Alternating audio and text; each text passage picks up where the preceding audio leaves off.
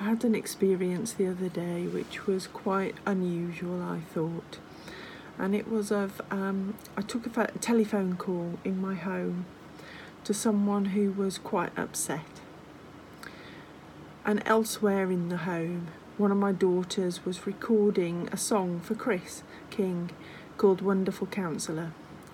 So, if you can imagine, in one ear I had someone in trouble, and in the other ear I was hearing Wonderful Counselor, Wonderful Counselor. And it reminded me of verses in Zephaniah 3:17. For the Lord your God is living among you. He is a mighty Saviour. He will take delight in you and with gladness.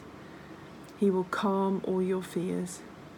He will rejoice over you with joyful songs.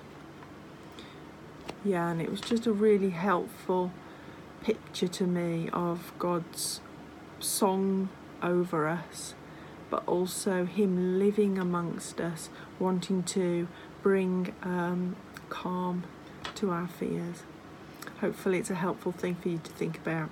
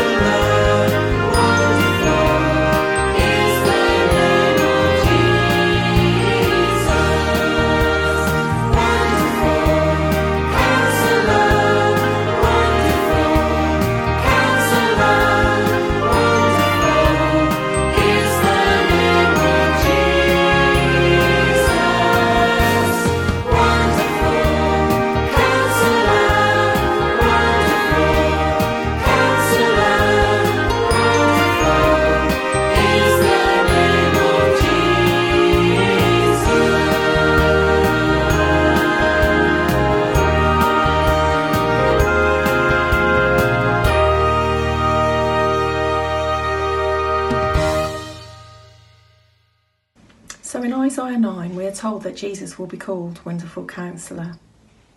And when I ask myself why God is my wonderful counsellor, I have to answer that He is simply my best friend. But actually, He's much more than that. I can talk to Him like I might a best friend, but also He's literally always there during all 24 hours of every single day, even when I forget that He is. He's there whether life's going well or when there are struggles. He's there to listen to me in times of pain and sadness in times of joy, times of loneliness, and times of happiness. He's even there whilst I sleep. He's there to comfort me and to guide me in the right direction as only He knows best. But the very best thing of all is that He loves me completely, even when I think I fall short or fail. He is simply the most wonderful counsellor in the world, and there is no other like him. But the most beautiful part for me is that He will be with me and I with Him for all eternity. Our best friend that can never be lost. How absolutely perfect is that?